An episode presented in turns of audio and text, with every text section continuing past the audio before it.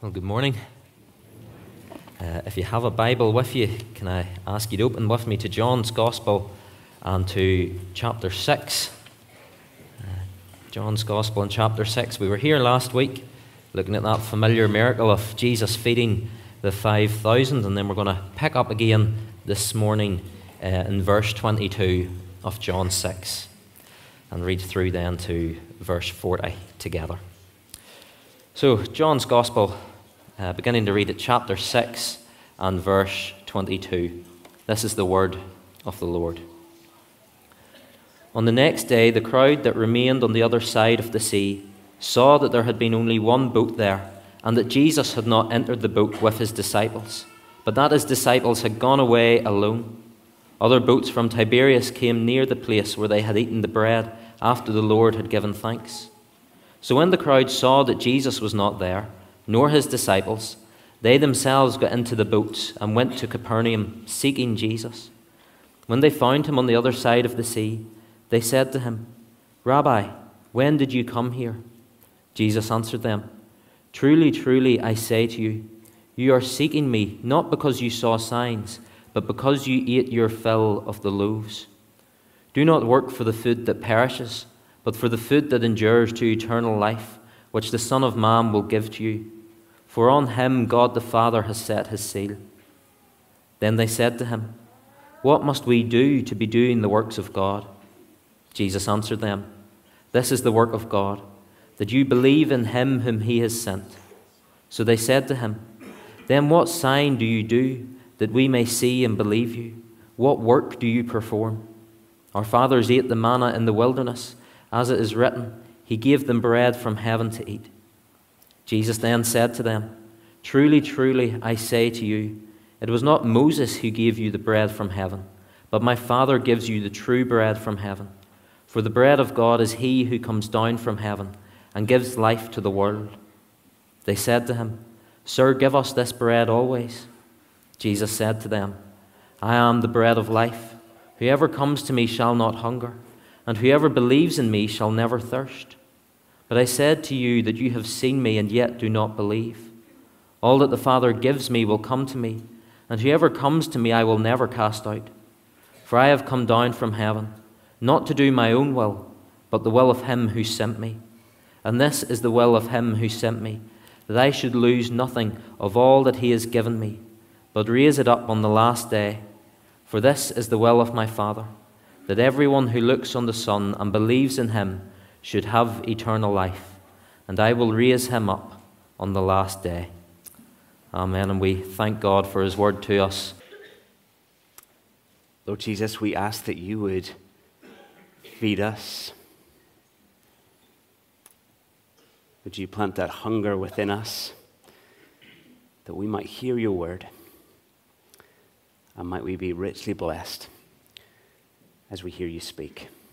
We ask this in Jesus' name. Amen. Uh, last week, if you were here, you will know that we were thinking about vision. We were thinking about putting on lenses that helped us to understand that the part of John's gospel that we were in. And, and the lenses that we chose to put on were the lenses of Exodus. And they really helped us to understand what was being said in, in John's gospel. It gave us vision, it gave us clarity with what was really going on. And today I want us to continue to kind of go along the lines of sight. Uh, but today I want us to, to see that seeing is not always believing. That's really the, the big thrust of today. Seeing is not always believing, but we need our eyes unveiled to truly see in order to believe. Let's have a, a look at the passage together, and hopefully that will become clear. If, uh, if you remember back to what happened last week, remember that really sets the context of, of where, we're, where we are today in John's Gospel. Jesus has just fed the great multitude, hasn't he? Uh, the 5,000 or perhaps the 20,000. And in the, the crowd, they were going to take Jesus by force, weren't they? That's what their plan was. They were going to take him and make him king. And yet, what happens? Jesus just takes himself away up into the mountain. And evening came, and his disciples got into the boat. They, they cross over the lake. And while they're crossing, they get caught in this great big storm. And yet, what was most fearful of all wasn't the storm, but was that they met Jesus walking on the water. Jesus showed his power and his authority over creation. And even if you think with those lenses of the Exodus story, we said that Jesus was proving himself to be the true and better Moses, who didn't even require the sea to be parted in order to make his way through. Now, the crowd, they weren't there for that miracle. They didn't see Jesus walking on water. That was the disciples got to see that. They got to witness it, but not the crowd. And so, in a sense, we know more than the crowd at this point. We know more. What they know is that, well, there was one boat, and one boat left that side of the lake. Jesus' disciples were on the boat, but Jesus was not on the boat. There was one boat that made its way across, but now Jesus is not there. And so they're intrigued, they're confused, and they're wondering how this has come to be. Verse 25 When they found him on the other side of the sea, they said to him, Rabbi, when did you come here? There's a great sense of intrigue, isn't there? You know, uh, if you were there, you'd probably had something similar. You just can't figure it out. There was one boat. Jesus was not on the one boat, and yet here he is, and he is now at the other side of the sea. Well, how did he do it? It's a question we'd all kind of ask, isn't it? If, if we were there, we'd, we'd be asking that as the obvious question. But I want you to look at Jesus' response, verse 26. Jesus answered them, Truly, truly, I say to you, you are seeking me not because you saw the signs, but because you ate your fill of the loaves. Wonder, did you notice that Jesus doesn't actually answer their question? Did you spot that? Their question was with regards to how he got from there to here, uh, with the sea in between, and the fact that he didn't come in a boat. And in his answer, well, he doesn't refer to it at all. Maybe it's a good reminder to us that just because someone asks us a question, we don't necessarily have to answer. But it seems strange to us, doesn't it?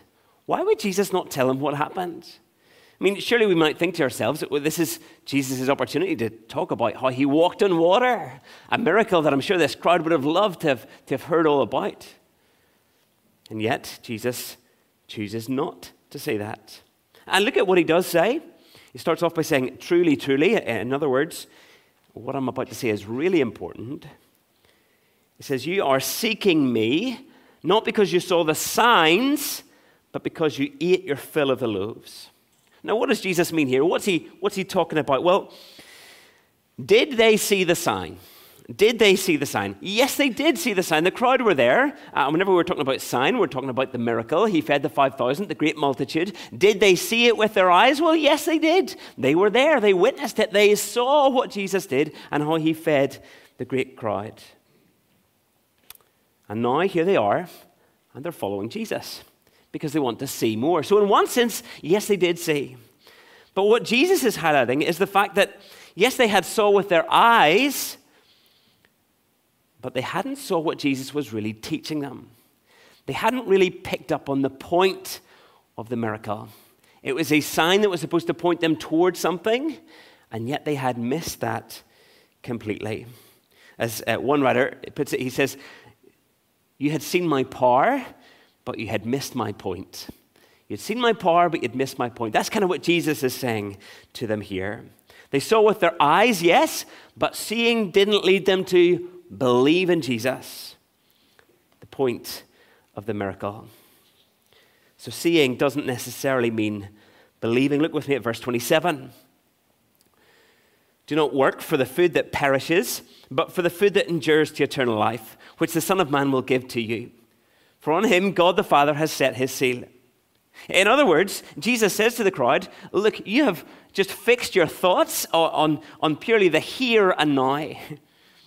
You simply want physical, uh, material things that you can touch and that satisfy all of your desires. You want food for your belly. And perhaps in our entertainment focused society, we might add and a license for your telly. That's the kind of things that get you excited. You know? Food for your belly, a license for your telly, all those kind of things. But they had missed their greatest need. What was their greatest need? Their greatest need was the need of their soul. That's what they were supposed to think about whenever they had been fed as part of that great big multitude. But they had failed to see. maybe we could just pause for a second here. Because what's Jesus doing? Well, Jesus is rebuking the crowd for this purely materialistic focus. And I wonder what Jesus might be saying to us this morning. I wonder what he might be saying to us this morning. Is it that our lives are given over to work that is purely for food that perishes?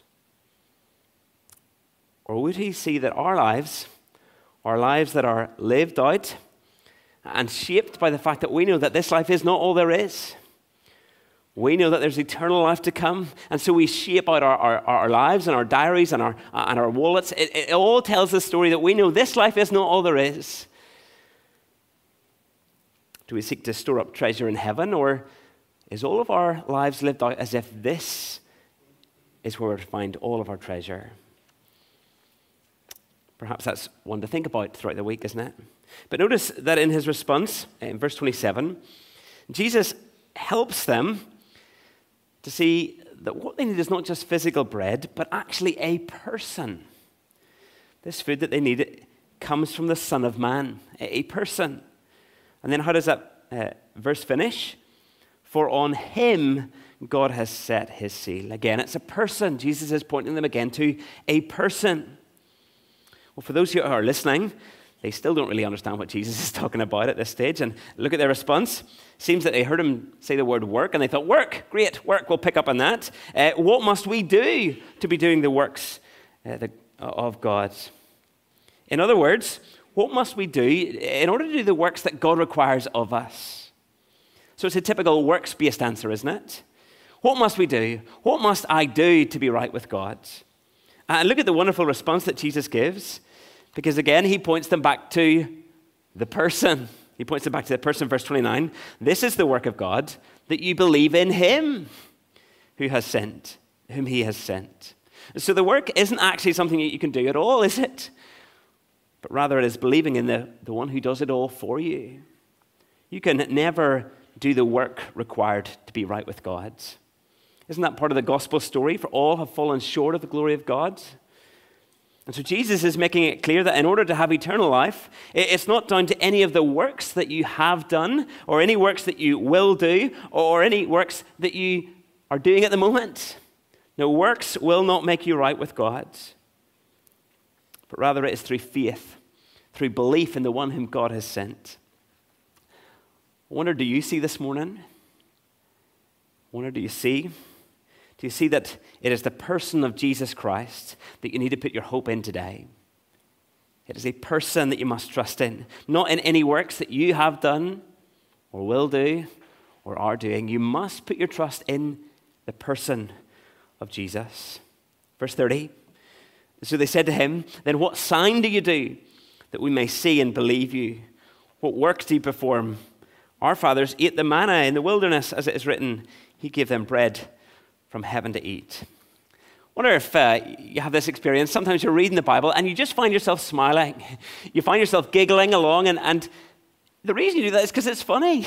What you read is actually funny. Dale Ralph Davis, uh, for me, he's one of the most helpful Bible commentators of, of our uh, day. And he says that often when there is humor in the Bible, and I think there really is humor in the Bible, there's something along that's happening at the very same time that is is not funny. There's humor, and then there's something alongside it that is not funny.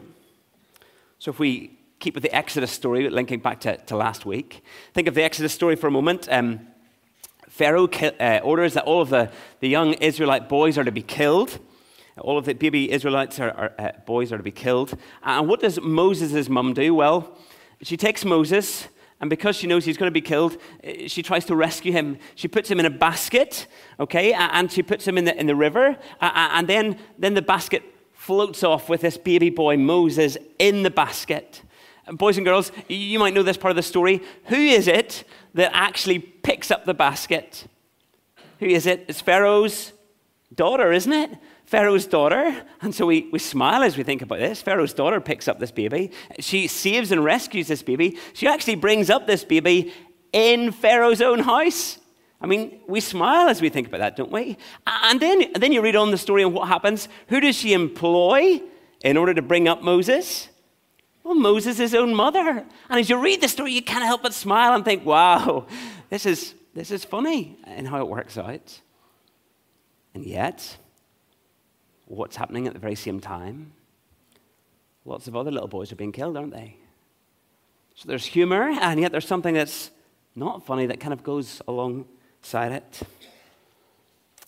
As we look at this story, and we see what the people say, they say to Jesus, Well, what signs do you do that we might see and might believe you? Well, it's, it's funny, isn't it? I mean, you have, to, you have to smile because what's Jesus just done? He's just fed a whole great multitude of people using one little boy's lunch. Fed a great multitude. And they say to Jesus, Jesus, could you do any signs that might prove who you are? And then they even give a suggestion. They think back to the story of what happened in Exodus and how Moses uh, fed the people uh, in the wilderness. What did he do? He, he gave, them, gave them bread to eat. And so that's the example that they use. And you're thinking, this is, this is ridiculous. What has Jesus just done? It's funny, isn't it? It's hard not to smile. And yet, there is something deeply tragic, isn't it? Because the reality is that if they do not come to truly see who Jesus is, if they don't see the point of his miracles, they don't see that he is the only one to whom they can come to have eternal life, if they do not believe in his name, well, then they will spend eternity experiencing the judgment of God. Verse 32 Jesus then said to them, Truly, truly, I say to you, it is not Moses who gave you bread from heaven, but my Father gives you the true bread from heaven. For the bread of God is He who comes down from heaven and gives life to the world. See, the people were still focused on the present, weren't they? That was their focus. They were focused on the present. They wanted more signs. Uh, they wanted, presumably, more bread for their belly because maybe they were starting to feel hungry again. And even as they looked back at how their fathers had been provided for in the wilderness, their focus seems somewhat misplaced. Because rather than seeing that it was God's provision, they seem to be focused more on Moses. And so Jesus reminds them it wasn't actually Moses who fed you, no, it was actually the Father. It was the Father, the one who gives true bread from heaven. You see, I think what Jesus wants them to see is that as they look back at God's provision in the wilderness, that in itself although sustaining the people for a time in the wilderness, was also a sign. It was a sign to point them forward, a sign to point them forward, and also a sign to point them to their spiritual need. The fact that they had a spiritual desire that needed satisfied, pointing them to someone who would give them what is essential to life itself. And this bread from heaven, where does it come from? God. This bread comes down from heaven. This bread is a person. Verse 34 They said to him, Sir, give us this bread always. I want you to think about their response because it sounds somewhat like a response that we've already came across in John's gospel. Think of the Samaritan woman at the well. Jesus offers her, offers her living water, and she, what does she say? Sir, give me this water. I want this water. See that back in, in chapter 4. And at that point, she still hadn't really grasped what was going on. And the crowd here still haven't really grasped what Jesus is saying. They still don't have eyes to see.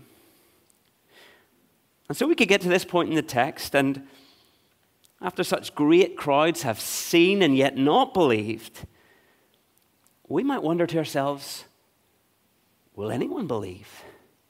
Lots of people seem to see, but they, they do not seem to believe.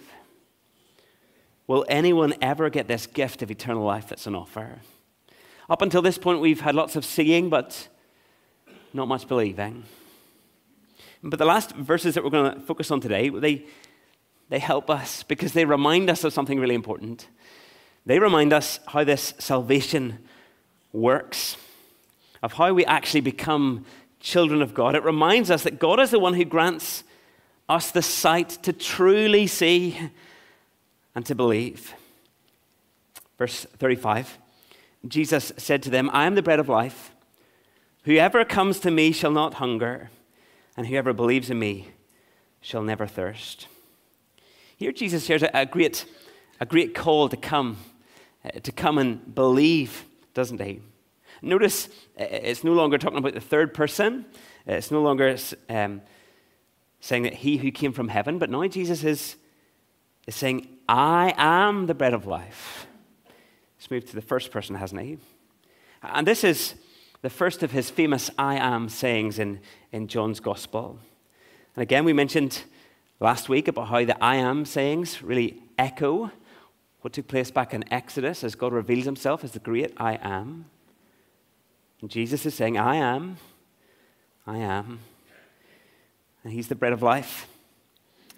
He has given them bread, the food that was essential to their living. And so Jesus is really saying, I am the one who can satisfy your spiritual hunger. That is what I do. I can satisfy your spiritual hunger. And so, with this statement, there is a sense of invitation, isn't there? Whoever believes will have their hunger satisfied. Whoever believes will have their thirst quenched. Verse 36 But I said to you that you have seen me and do not believe. Seeing is not necessarily believing. Seeing is not necessarily believing. Wonder, do you, do you spot the, the focus on belief here? It's, it's not enough to have eyes to see that Jesus has great power. It's not enough to, to recognize that he's the great prophet or the Messiah. The crowd had done that last time. It's not enough to even just recognize that Jesus is the Son of God. You must put your belief in him. You must put your trust in him. You must put your faith in him. We'll look at verse 37. How does this come about? Well, here again, we're going to see the sovereignty of God. Here we see God's initiative in salvation because God is the one who, who brings our hearts from spiritual death to life. Uh, the Spirit brings life to dead hearts. And we, we, we thought about that back in chapter 3, didn't we? Thinking about rebirth. How does that happen? God does it. God does it. And in order to follow Jesus, in order to have eyes to truly see, you must be born again. That's what must happen. It's something that must happen to you. It must happen to you. Remember that famous text that uh, often maybe we see on a, a tree or, or, the side of a, a lorry? You must be born again is not a command, but it is the answer to a question. It's not a command. You must be born again. It's the answer to a question. It's something that must happen to you. Something that must happen to you. And again, that really matches up with what we're being taught here in verse 37.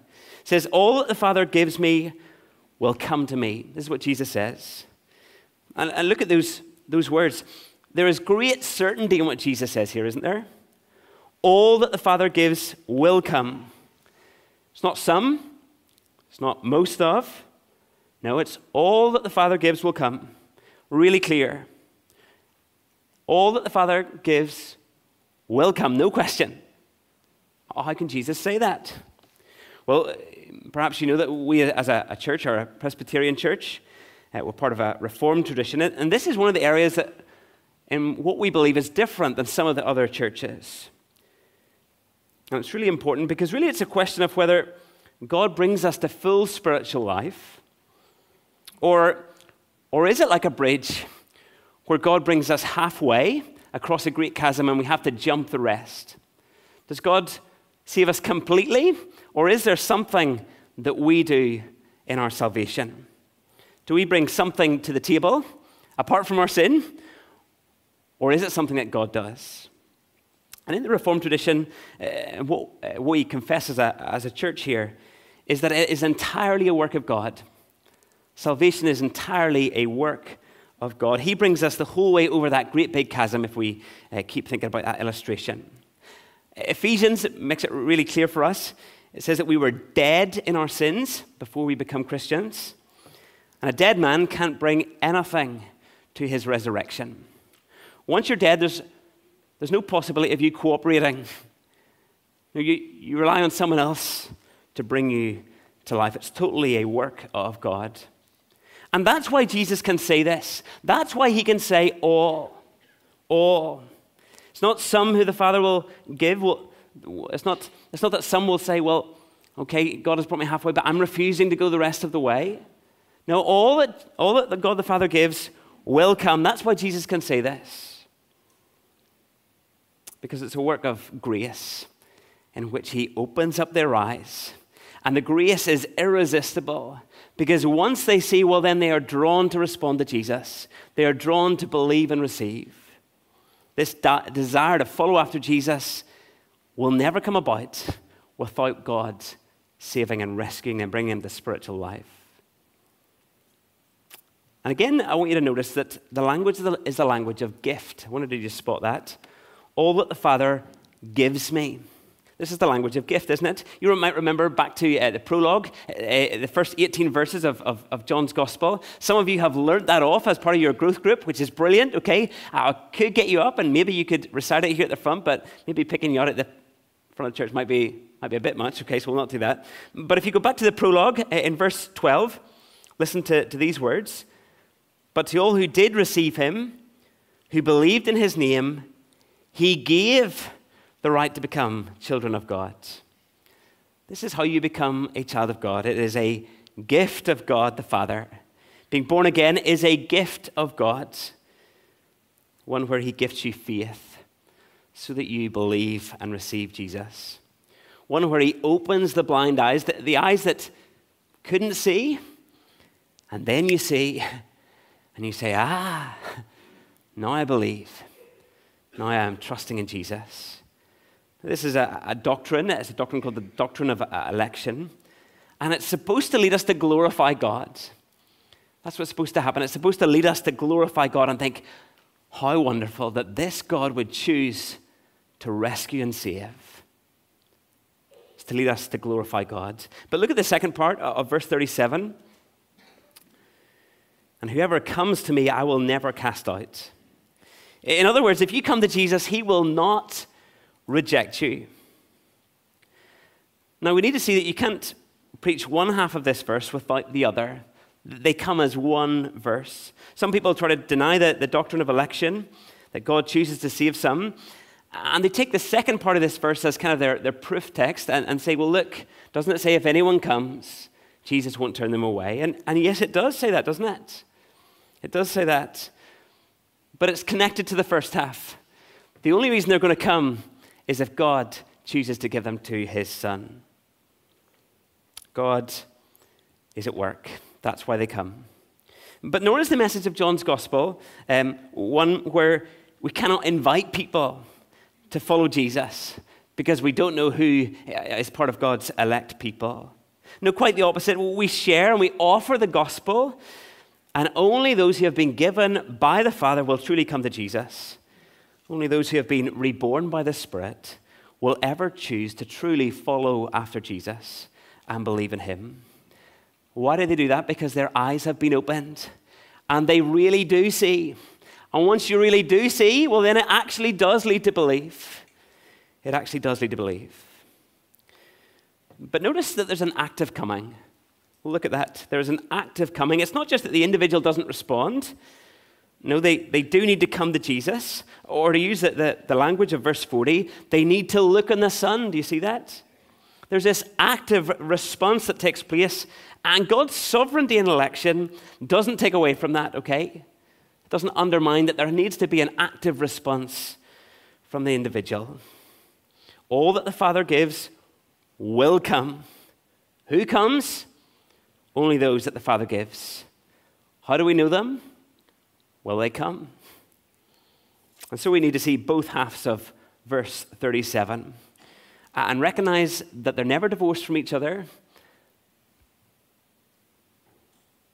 but they're always, both halves, true. Verse 38 For I have come down from heaven, not to do my own will, but the will of him who sent me. And this is the will of him who sent me that I should lose nothing of all that he has given me, but raise it up on the last day. For this is the will of my Father, that everyone who looks on the Son and believes in him should have eternal life, and I will raise him up on the last day. I want you to spot the effectiveness of the work of Jesus. He will not lose any that are given to him. None. That's so encouraging, isn't it? So encouraging that Jesus' work is completely effective He saves all of God's people. That's, that's what Jesus will do. All of God's people. Now, notice it's not all people.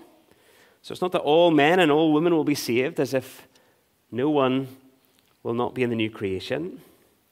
But rather, what Jesus does is he saves all of God's people, the people the Father has given to him. And he doesn't lose any that are given to him. Do you spot that? He loses none. He loses none. It's another doctrine, maybe you can spot it. It's really thinking about definite atonement. Really saying that what Christ achieved on the cross really did save a particular people, a definite people. And this definite people are those who will look on the Son and believe. And only they will have eternal life. I wonder as you think about that language of look on him, can you think of a, a story back in Numbers where God's people had to look on something? What did they have to look on? Well, they had to look at the, the snake in the pool, didn't they? And if they looked upon the snake, what would happen? They would be saved. So the people could think back, as Jesus says this, to what happened, but also they would think forward. Well, we think forward, don't we? As to what happens as Jesus is lifted up on the cross. And it is only if we'll look to Jesus, believing, putting our trust in Him, that we will have salvation, that we will be saved from sin. And look at how these verses end. I will raise him up on the last day. You see, this eternal life that we keep talking about isn't just a, a figment of our imagination, something that's just nice to, to hold on to, as if there's, uh, you know, as if, well, maybe it might happen. No, it's sure to happen because Jesus talks about it, doesn't he? Jesus says, I will raise him up on the last day. This eternal life really will come to pass because the last day is coming. Do you spot that? There is a last day and it's coming. Life as we know it is all heading in the one direction, and the one direction that it's heading is the day, the last day. The day when Jesus will return and judge the living and the dead. And so today, let me ask you a question. And it's a really important question. The question is this Are you looking to the Son? Are you looking to the Son? Are you believing? Are you receiving? Have you come to Jesus? Have you, have you had your eyes opened where you can see that Jesus is the Son of God and you are actively coming, saying, Yes, I am putting my trust in Him? I'm putting my trust in Him. Perhaps you're here today, and up until this point, this has not been your story. Up until this point, you have been focusing and trying to satisfy that hunger within with all of the different things that you could get your hands on. All of the material goods, all of the physical pleasure, you've been reaching out and grabbing them, and, and you have perhaps, perhaps you've grabbed a lot, and yet you know that you're still hungry. You still haven't known satisfaction. There's still that deep craving within, and you say, I need something. I need something that's going to satisfy you. Well, if that's you today, well, then hear these words from Jesus. He says, I am the bread of life. I am the bread of life. Whoever comes to me shall not hunger, and whoever believes in me shall never thirst. I want you to hear the invitation this morning to come to come to Jesus. And He can satisfy that aching in your soul. He's the only one that can quench that thirst. Let's pray.